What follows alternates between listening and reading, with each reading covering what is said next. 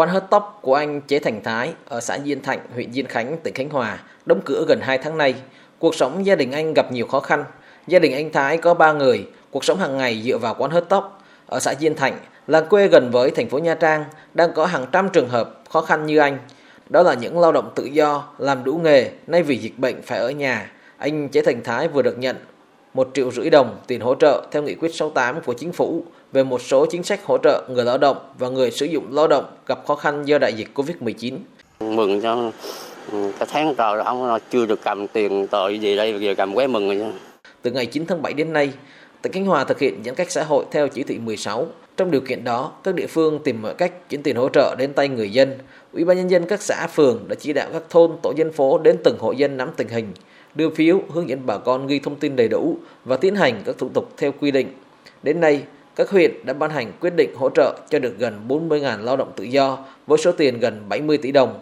Thị xã Ninh Hòa, thành phố Nha Trang, huyện Vạn Ninh là những địa phương có nhiều người được hỗ trợ. Đặc biệt, gần một nghìn bốn trăm người bán vé số được hỗ trợ thông qua công ty trách nhiệm hữu hạn một thành viên xổ số kiến thiết tỉnh Khánh Hòa. Hiện nay còn mười lăm nghìn hồ sơ lao động tự do vừa được các xã phường trình Ủy ban nhân dân cấp huyện để phê duyệt.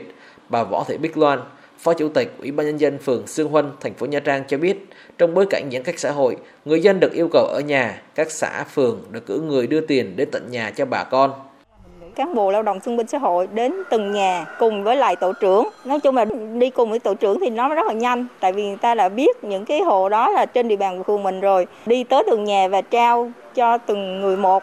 Triển khai thực hiện nghị quyết sáu mươi tám của chính phủ và quyết định hai mươi ba của Thủ tướng Chính phủ về một số chính sách hỗ trợ người lao động và người sử dụng lao động gặp khó khăn do đại dịch Covid mười chín. Tại tỉnh Khánh Hòa, gần bốn nghìn tám trăm đơn vị với khoảng tám mươi tám nghìn lao động được giảm mức đóng bảo hiểm tai nạn lao động bệnh nghề nghiệp với số tiền hai phẩy bốn tỷ đồng.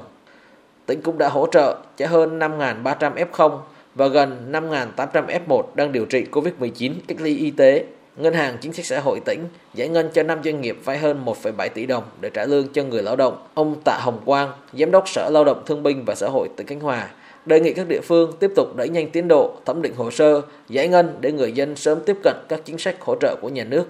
Phụ hồ, thợ hồ, họ có việc làm.